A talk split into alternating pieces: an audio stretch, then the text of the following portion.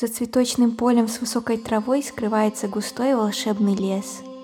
В том лесу с древних времен жили разные сказочные существа, которых сейчас осталось совсем мало, и никто в них уже не верит. Среди леших, домовых и фей жила одна грустная русалка.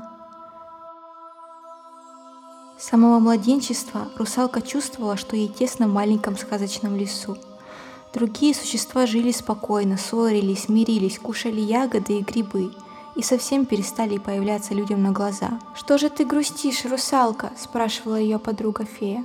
«Как же мне не грустить? Нет мне места в волшебном лесу. Моя душа просит приключений. Нам нельзя выходить в людской мир, они тебя испугаются и обидят. Нечего мечтать о том, что невозможно», – ворчала фея и улетала по своим фейским делам.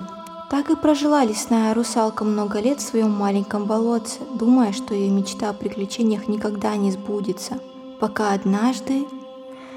В лес не залетела синяя бабочка, никто ее до этого не видел, и никто не знал, откуда она взялась. «От чего ты грустишь, русалка?» – тонким голосом спросила бабочка. «Грущу, что моей мечте не суждено сбыться», – ответила русалка.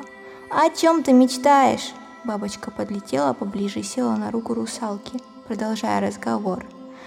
Мечтаю о приключениях, о новых друзьях, мечтаю дарить людям тепло. Но это невозможно, все говорят, что так нельзя, заплакала русалка. Почему невозможно? Все возможно, если сильно хотеть. Держи эти волшебные бусы, они уберегут тебя от беды. И ступай, куда глаза глядят, куда велит тебе идти душа.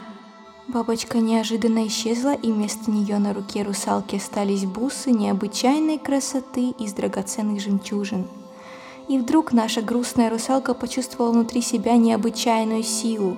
Никто не мог ее остановить. Она вышла из болота, наколдовала себе человеческие ноги и пошла к выходу из древнего леса. С тех пор много веков русалка путешествовала по деревням и городам людей – пела песни, помогала добрым словом, все ее любили и никто не обижал.